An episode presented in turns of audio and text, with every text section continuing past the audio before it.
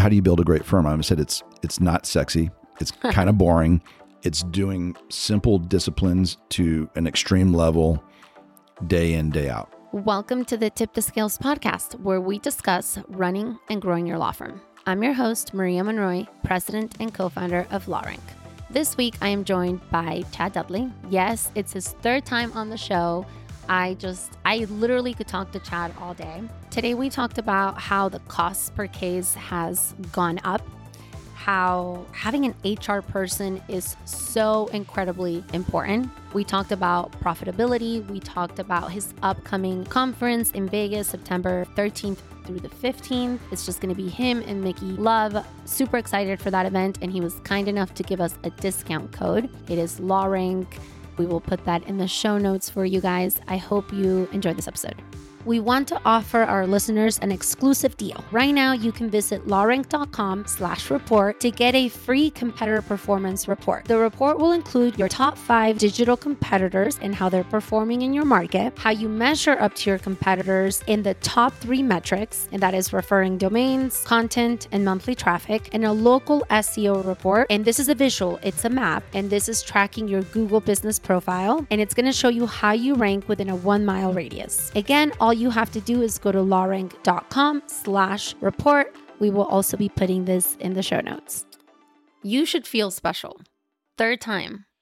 Is that a first? Am I? Is that, that, that that's a first. no one's you, been on. I mean, the podcast hasn't even been around a year, or it has been around a year, but uh, we don't have 52 episodes yet. And well, thank third, you. Third Honored to be back. Always have a good time. All right. So tell us what's new, what's going on, what do you see in the space? Uh, it's been a crazy year. I mean, I think you look at all the different things that are happening and things that people think are going to start happening, uh, and it's. I think the industry is changing. There's a lot of you know people are still adapting from COVID, which sounds strange, but COVID hit a bunch of firms in different ways. And there's the firms. economy is adapting from yes. COVID. And there's things like you know people made changes to their firms during COVID that they're sticking with, you know, and like they're trying what? to. Uh, I think that you know the use, you know, more client meetings by Zoom or by video conference, using electronic signatures, uh, maybe not being as hardcore about having a physical location, uh, more re- remote workers, more overseas workers, using uh, increasing the demand for using software to automate certain tasks. It, it seems like yesterday, but if you remember pre-COVID, a lot of people were nervous about using a case management system that was not on a server. Yes. Like, being in the cloud was like, no, that, that's that's kind of freaky. It's all of our clients' medicals and information. COVID kind of put that to bed because now you have to in order to work efficiently across a bunch of different time zones and locations. And so you see things like that. I think that the whole COVID, and not just for law firms, but in general, this whole COVID thing and everybody going remote, I think a lot of that money that was spent on offices shifted to tech yeah. To yes. have the right processes and procedures to run remote. Yeah, and, and so one of the trends, so there, there's there's a couple things where the the divide between the haves and the have-nots is really changing law firms. For example, you know, I think Facebook and I forgot what other um, there's a few tech companies that came out and said, "Hey, remote work doesn't work." Mm-hmm. right? And Zoom doesn't Zoom have yeah. offices? Yeah, and so they they kind of took this position like you know it's 20% uh, less efficient. It doesn't really work. Everyone needs to get back in the office. I mean, I think Amazon, a bunch of different big companies said this. What I see is it's a little bit different. I see firms that have figured it out and have figured out how to get great people being productive outside the office remotely are building a competitive advantage versus the ones that are like you have to be in the office five days a week and you have to be here because some there's some really great candidates that they they're not going to live that way anymore. I I agree. And so, but I do think that there is for law firms, it there has to be some in person.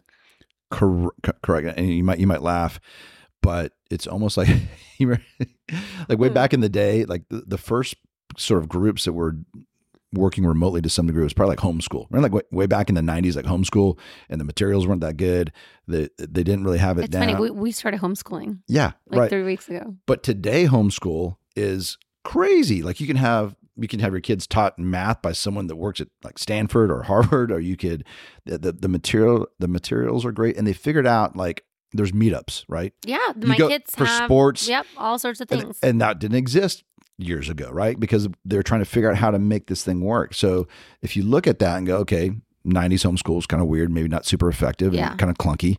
What it looks like today, they figured out that you do need that interaction. They figured out that you do need to be like engage. well, there's so many cool things. My Crazy. kids do coding. Yes. They have Zoom book clubs. There's so much. it's it's, it's insane. the coolest thing. they can ever. travel, they can do stuff. And I think that that's what's going to happen with this remote workspace is that people are going to kind of figure out the mix. It's not going to go back to 100% in office and it's not going to stay at 100% out of office, but there's going to be like this mingle where hey, we, you know, this is what we do in person or this how many times a week we get together in person. These are events that we're going to host. These are ways that we can, you know, fulfill that need to connect, but Yep. also allow you to avoid an hour and a half commute to and from work, right? Yep. So I Ours think that's where it's where it's going. That's how ours is. Like, yeah, and so like if you get if you're in the but there's a lot of firms and a lot of businesses that are really getting it wrong. But if you're in that top 10% that figures it out, you can build a really, really great workforce and do some real. And I'm seeing firms do that. I'm seeing other firms that don't even want to mess with it going, ah, you got to, you know, I'm not hiring a remote person. They're going to, they're getting left behind. They, they can't find people. They're struggling to hire. Yep. What's the favorite thing you've implemented in the past year? you know, we've always said, look, everything breaks. Lots of things break every time you double, right? When a, when a firm is five people and goes to 10, things that used to work when you were five stop working at 10, 10 to 20, 20 to 40, 40 to 80, 80 to 160. 160 and on is a little bit of a different animal. But the idea of building teams, like attorney teams at our office, was really helped a lot because we got to spot right now we have about 60 attorneys. That's a lot of attorneys. And when you get to a certain size, you're going, how do I maintain quality control Yeah. throughout the organization? It becomes tricky. And how do you execute things across the organization? You know, I always talk about, well, a simple thing like Chick fil A saying, my pleasure instead of, well, you're welcome. They pulled that off nationwide. Think of how many thousands of people had to like get on board with that. And a simple thing like that becomes incredibly complex versus when you have one store. So we were running into the issues of going, okay, we want to maintain a high level of client service, of legal representation. How do we do that with 60 attorneys? And we um, try to put, you know, supervisor over everybody, and that was overwhelming. And we finally broke them up into teams of four to six attorneys, and each team has a, a litigation coach and then like a team captain. And those two, team captain is really helping with the systems, processes, and helping them move their cases along. Litigation coach is really working on the top 20% of their cases and, and coaching them on maybe the art of practicing law. And that has allowed us to scale some of the things that we've been doing. I mean, that without that, it would just be overwhelming. And so when I talk with firms, I'm like, once you get north of six attorneys, even 10, like just start thinking in terms of teams. We waited till, you know, long time down the road, but we just didn't know. We have 40 employees. Imagine with thousands of fucking employees. Yeah, around 40 employees is where you just get maxed out and you you can no longer keep track of everything. If you have maybe more than one partner, that number could be a little bit higher, but it there's a real breaking point somewhere in that zone and then you have to really let go to grow at that point. For example, people try to skimp on human resources all the time, right? They're like, we don't need an HR person dedicated to Oh hiring. my god, you absolutely need. We have an HR person. It's yeah, it's the best thing in the world too. Yes, and they try to get away with it forever, and then finally they break, and then What do you think's like the point where they need one? 10? um, 20? yeah, I mean, I, I'd say right in that zone, like twenty to thirty. Like, so what they have is typically like an office manager that handles some of the HR stuff, and then when you get to like a dedicated HR, is probably you know somewhere around I think thirty or forty. We were like probably 25 and we regret not doing it sooner. Other um, interesting thing is is you know one of the trends you see the cost of acquisition, the cost of getting cases in the door is going up. Yes, it is. and that you see that plain as day across the space and but then firms are adapting and you're seeing firms that rely heavily on just straight up leads and there's an argument that people say well uh, lead generation cases don't provide good cases and it's there's 10% of the firms out there that are figuring out how to handle those calls and handle those leads. Mm-hmm. And they're building some really great firms by doing that. And the, the firms that just go across the board, lead generation sucks. I'm not going to mess with it. That's or most mis- firms. that's most firms. Yeah. Because you know, you get on these, you see these listservs and these chats, and what do you guys think about lead generation? Ah, they suck. They're terrible. And you kind of dig in. They're different. They're totally different. They're outbound calls. They're a totally different script, totally different person to hook those cases. The response times are more aggressive. Um, the want ratios, if you get 100, you know, leads through a lead generation company, the your want ratio, how many are qualified leads, is probably going to be a half or a third of what your normal qualified lead ratio is going to be. So, like, but make peace with it. Run your numbers. Well, it's a numbers game. Yeah, run the numbers and see if it works. But you know, you see that more and more where firms are like, you know what, I'm going to buy as many of those as I can, and it's interesting that they're they're successful with it. Now, you talked about how the cost per case is going up. Are you seeing this across all channels? And what is a good cost per case nowadays? they're all over, right? Uh, It's um, the cost per case is going up just as a general rule across the board, and you see it regardless of market, living in the fifteen hundred to two thousand dollar range, somewhere in that spot. But then you're like, when I look at a firm, I'm like, okay, well, let's look at these numbers and go. Um, say they sign up hundred auto cases, right? Well, we know that that the next thing I ask is what is their close with fee ratio, right? Because I've seen as low as thirty percent. Like, can you imagine that? Where only thirty percent of the cases they open get to the finish line with the fee. I mean, there's, something is really wrong. and then some it's 70% uh, and, and for auto you typically live in the 70% range you know you see firms that are like look we only want to take cases where we believe the recovery is going to be over 100 grand right so they're hunting Yep. elephants Uh, yeah. These And- people annoy me, by the way.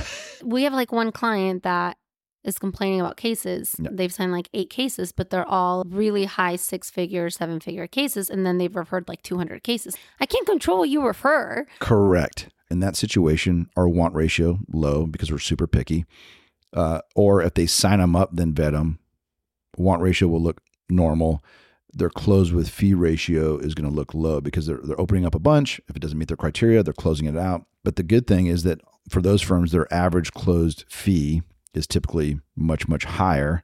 And again it comes down to math right? And you're like okay if my uh, true cost per case that's the terminology i use which is take your cost per case and divide it by your closed with fee ratio. What are we trying to do? Not how much did you pay for a case but how much did you pay for a good case? So for example simple math would be if your cost per case is $2000 but your closed with fee ratio is 50% you didn't sign up 100 cases. You signed up 50 good cases and what did you pay for those 50 well you actually paid Four. 4000 hmm and what does that relate to your average closed fee? If Right. your average closed fee is 6000 that math doesn't work No. right? And so if your average closed fee is uh, 20000 25000 it, it would need to be kind of in that range for that to make sense right? And Got so that's and that formula takes into account what kind of cases they're going after. Because if all that funky stuff that they do we refer out this many we close it if it's not this size of a case gets accounted for in that formula and you're like all right you can go after those cases it's working Don't- Oh, absolutely. I mean, my problem with it is if you're looking for these huge fish, it two cases throws off everything. So it's like, it's so hard to replicate. Oh, I want to generate, you know, 15 of these cases every year from digital. They're such small numbers that it, they're really hard to control.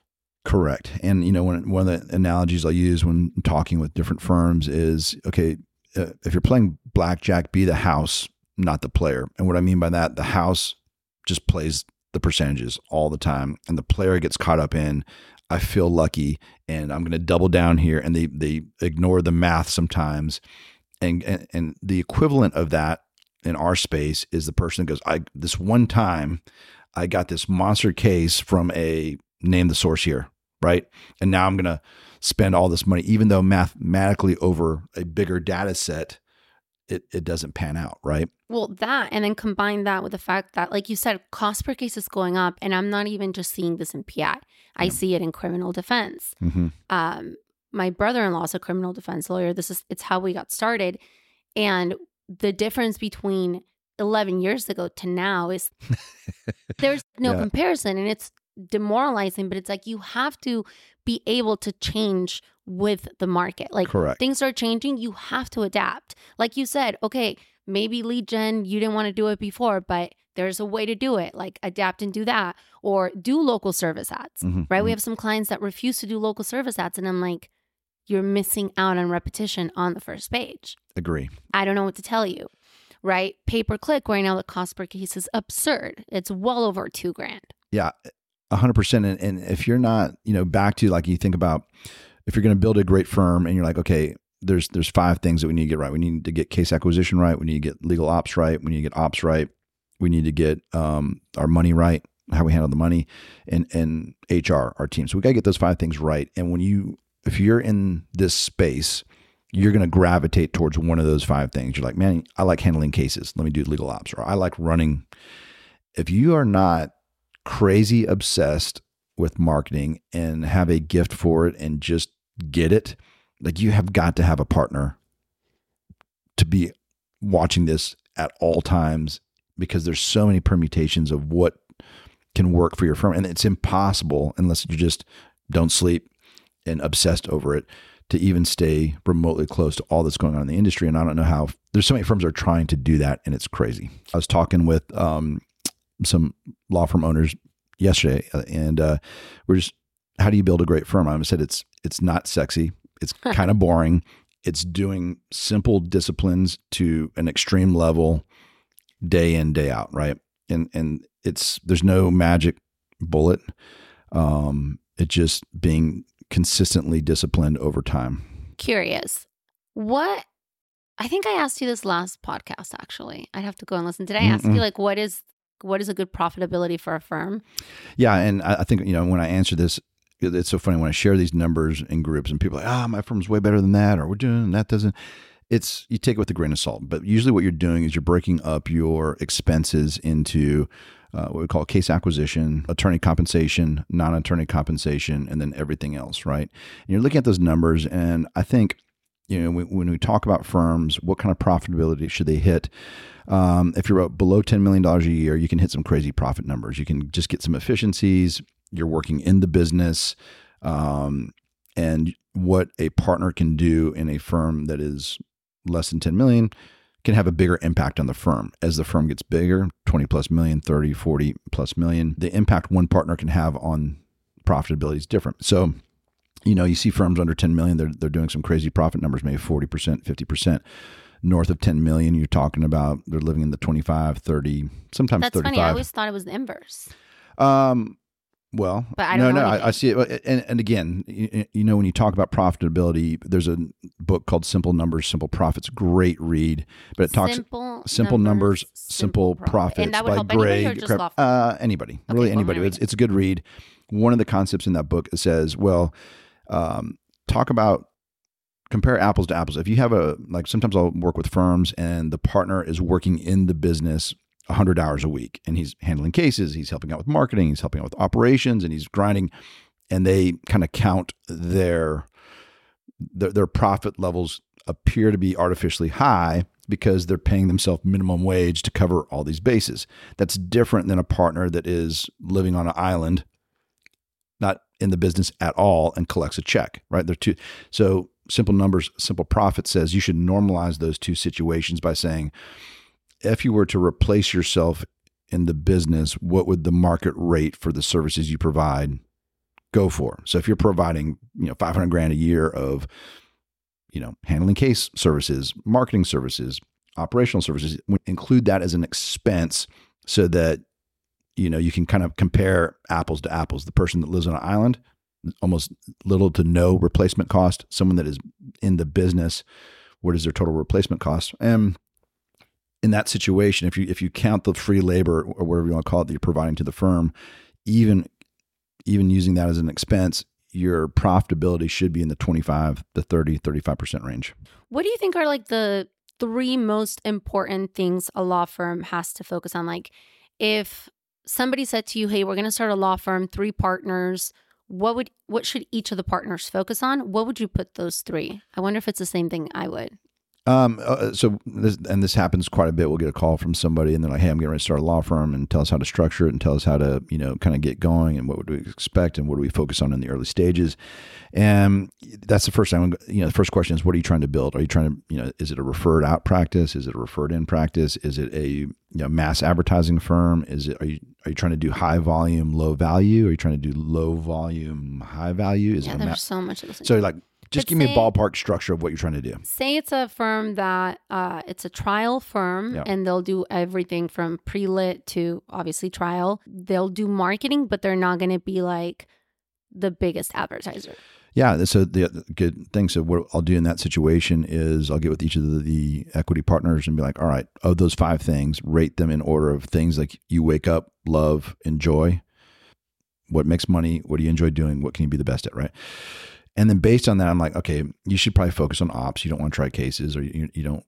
You should spend your time here. Now, when you're smaller and getting rolling, you're just going to wear a bunch of hats. Like you have Yep. to, but like let's wear those hats with the idea in mind that you're going to take off the marketing hat as soon as we possibly can. Where you're going to take off the, and we're try to build the firm on their strengths, not try and uh, overcome their weaknesses. Like focus on your strengths. That's what's going to make your firm great. It's not by fixing the things you're not good at. So that's the first conversation. The second conversation is let's do an honest assessment of the skills of the attorneys that are in, at the firm. And what I mean by that is that say you're you know in the situation you're trying, you know, we'll rate attorneys from tier one to tier five. Tier one is you're fresh out of law school, uh, you're new to the practice, the personal injury practice. You're just getting going. You need a ton of supervision. There's not much you can do on your own.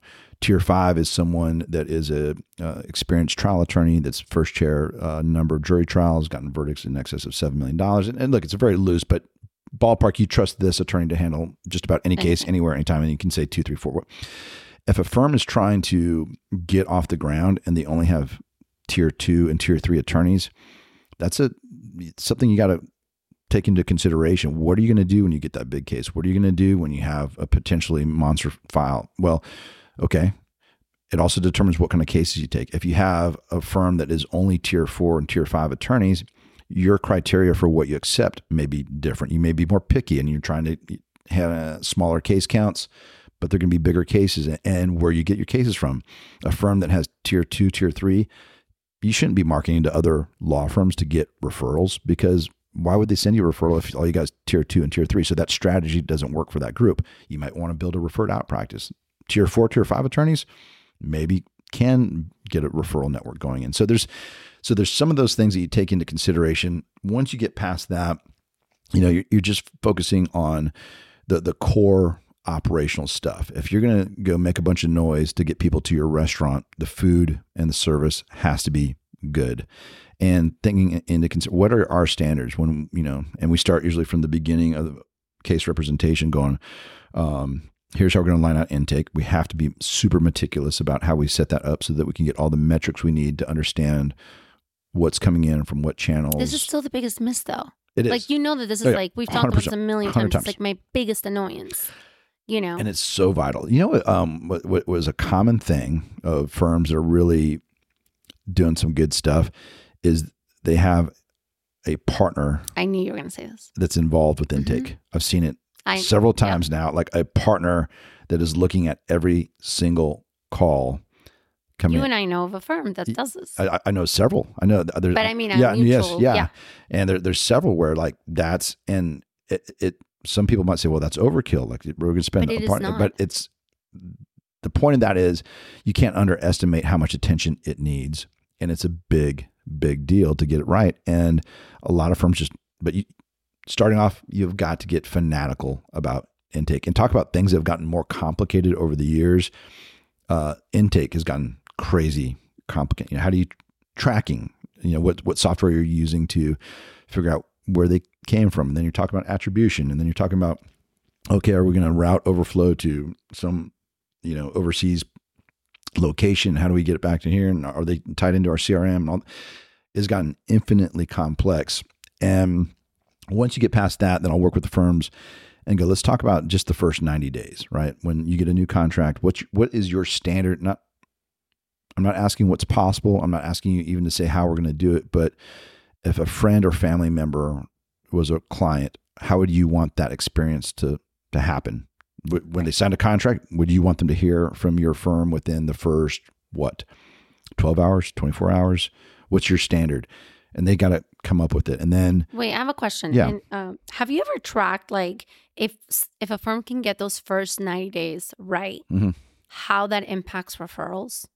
a hundred percent. I mean, I know that yes. it must, but have you ever tracked it and said, "Hey, let's fix this," and then I feel like it's something that'd be really hard to track. Y- yes and no. It, it's so intentional communication with the client throughout the life of the case is the secret sauce. Within Did the you guys hear that? It's the secret sauce after intake. Please don't Yes. forget about intake. intake uh, and then client communication, it it covers a lot of. It, it does so much good stuff. Like it increases cli- client referrals. It reduces time on desk. It um, uh, in, increases your average close fee. It uh, you know just there's so many good things. Reduces bar complaints. Reduces complaints in general. Increases Google reviews. Like like get fanatical. Google reviews. and we talk about you know these it, it's crazy we put on a conference and uh, we, we say it all the time client communications is the secret sauce and we had people raising their hands like you mean like the attorneys call on the clients like yes absolutely attorneys legal assistants like stay in communication with your clients because when you don't talk to them i mean that's the biggest mistake i've seen firms make is they have these systems and processes where the client may not hear from their attorney for six months or until suits filed or until a demand package goes out and so much gets missed.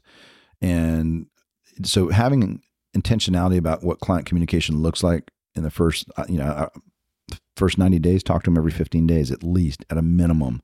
Um, after that you can maybe go every 30 days. There's certain junctures in the case where you want to make sure they receive intentional communication like okay you know um, setting up with a doctor and you're talking about uh, getting their property damage resolved. And then is your team trained so that when the client says thank you that's a signal like okay to ask for a referral. Does that trigger that that conversation? And have you trained your team in how to ask for referrals and what they say and what that looks like? And there's different junctures in the case where you add value the client says thank you and it's a great time to have that conversation. Remind them like yes the highest compliment we can receive is a referral. And then do you suggest a newsletter to clients or Yeah, you know, I think it, it, that's so. You had the old school hard copy newsletters that that I've seen firms. I've seen numbers where it works great for some firms. I've seen other locations where it, it's not moving the dial as much as it and used what to. do you think is the like why? Because I've seen the same thing and Yeah. There, there's a lot of variables because you you know you see. Are you writing the content for the newsletter for you to feel good about what you put out, or are you writing it for something that someone might want to read, right, or pick up? and it's tough because who wants to read about PI? Like I'm sorry. Correct. No one. And, and so, you know, you see things, well, let's make it about the recipient and be like, all right, um, how can we provide a service or provide information or provide help? Summer, top 10 mo- most dangerous things for kids during the summer break. That's just- I'd read. you know, I like, literally right? read that. and you're like, okay, it's uh, A- ATVs, uh, trampoline parks, and pools, and you know what? And here's why. Riding a bike outside. yeah, all these things, and it just okay. That's kind of interesting. I have kids, or I, I'm I'm curious, or what's the most dangerous intersection in your city? Is um, because that's about me and that's about my safety. I love that. Yes. And there's things like that, right? or if you have a if you're doing any community involvement, any events like promoting that. Yeah. All that stuff. Correct. So to, to answer your question, I think you know you're seeing and, and email newsletters are just so cheap and they're so trackable and they're so you know your open rate and and who's clicking on what and what topics are they interested in. It's so much easier to get that information. So I see firms gravitating away from the the hard newsletter more to a um, electronic version, but you still have you know I'm run across firms all the time that, that swear by that newsletter. I, I've been doing it since you know uh, 2000 and I'm not going to stop because they love it. Right. And Wait, so you mentioned a conference. Let's talk a little bit Yeah. about that. Um, when is it? And what are you guys teaching? uh, it's September 13th through 15th uh, this year in a few Where? weeks in uh, Las Vegas at the Cosmopolitan Hotel. Wow.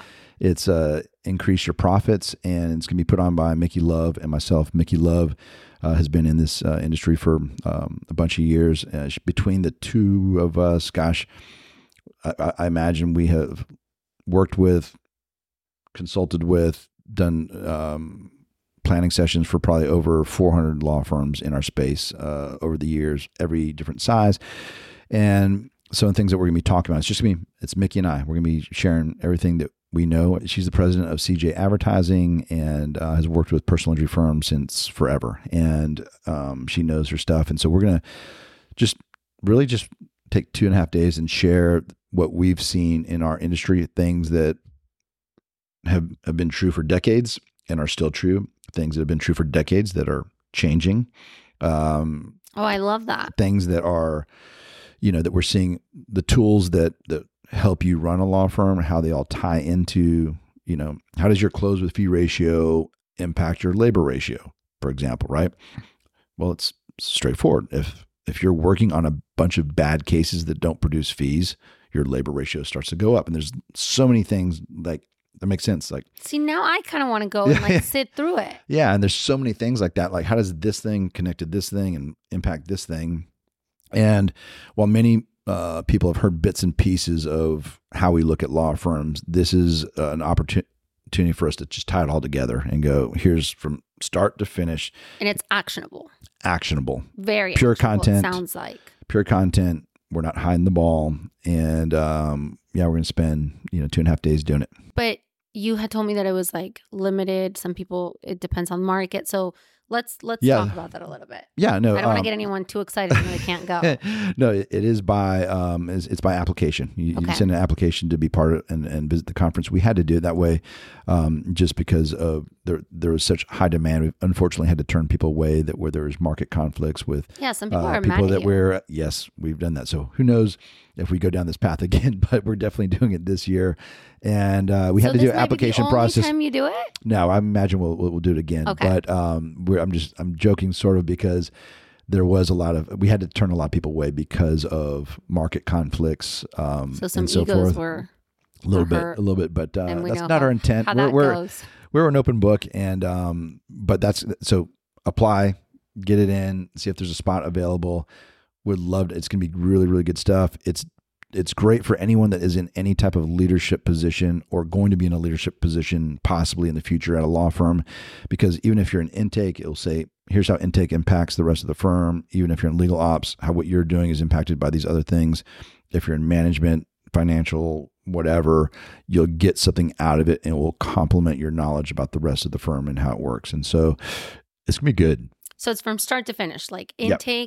And then when we go into a firm yeah when we go into a firm how do we look at a firm and evaluate where they have holes or where what are the easy fixes? And by easy fixes the, the low hanging fruit if there's any. How do we go about that process? Boom we start here. Then once we get past here uh, and we're working with the firm how do we determine where they should go next? How do we do you know planning and long-term planning then based on that what are the levers or things that we implement that will move the dial for the different things that we identified as weak spots? Okay and talk about that might involve intake it might involve case management it might involve operational tools uh, marketing case acquisition tools and we'll kind of go through all the different areas the five areas i mentioned um, legal ops ops case acquisition financials and hr how each of those play a role specifically to personal injury firms and what you do to get each of those areas right so that you can build the firm that you want that's amazing. How many attendees? um, gosh, I don't know. We I think we got room for um 200 300 uh attendees um i know that it's been going up every day you know how these conferences go It's is last um, minute. last The minute last so we're seeing a we're seeing a last minute surge Yeah. and uh, like I said, it's it's we had to do an application so that um, you know just we want everyone in there to be comfortable in feeling like they're in a spot where they can uh, not only learn but share and participate and um, just just enjoy. And is it just you and Mickey that are speaking the That's whole time? right. That's right. Just you guys. Just the two of us, I love that. and we did that because we just we wanted to have the time. We wanted to control the content and make it just super beneficial to whoever attends, super applicable, action oriented, and give everyone the time to ask questions. And we can go through these things at a relatively healthy pace. And so it's, it's we'll be alternating. We'll be doing joint presentations and just Mickey and I. No, I love it because that's also super different than every other conference right now where you see a lot of the I love all the speakers, but it's a lot of the same speakers, you know. I mean, you're one of them, Yeah, like yeah. half of these things. But this is where it's like, okay, we have a game plan. and We're going to go from this to this, and let's just get to it. Correct. And, and there's some really great conferences out there, but they might be a hodgepodge of like you might have someone talk about marketing and then it's someone's totally different take on this and someone's totally different take on this. Um, quick play, one of the best conferences I think that's that's out there right now. Uh, Mark Lanier does a great job and Mark it does a lot of the It's content. just him. he's out there and you're like, but he's doing some crazy awesome stuff. Yes. And and so, you know, it's you get a, a dose of how they look at stuff.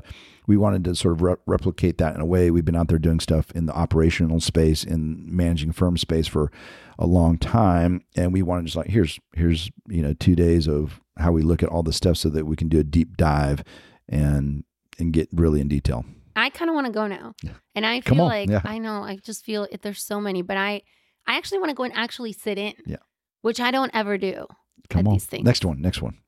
I'm gonna think about it. so if somebody wants to attend, where do they sign up? We've got a link into the podcast. and There's a link that we um giving you, and they can go there and uh, apply to attend the conference. And in the How Do You Hear About Us, put LawRank, and they'll get a fifteen hundred dollar discount off the executive level uh, ticket. And so, And how on. much is that? How much is the executive? uh, I want to say the executive level ticket. I want to say it's thirty five hundred bucks, and so fifteen hundred dollars off that That's amazing. Yes. Okay. So code for, for your, your listeners. We got to take care of your listeners. Yeah. one word.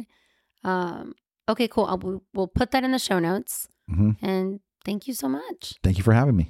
Thank you so much for everything Chad shared with us today. If you found this story valuable, please share it with someone you want to see succeed. Subscribe so you never miss an episode and leave a five star review. It goes a long way to help others discover the show.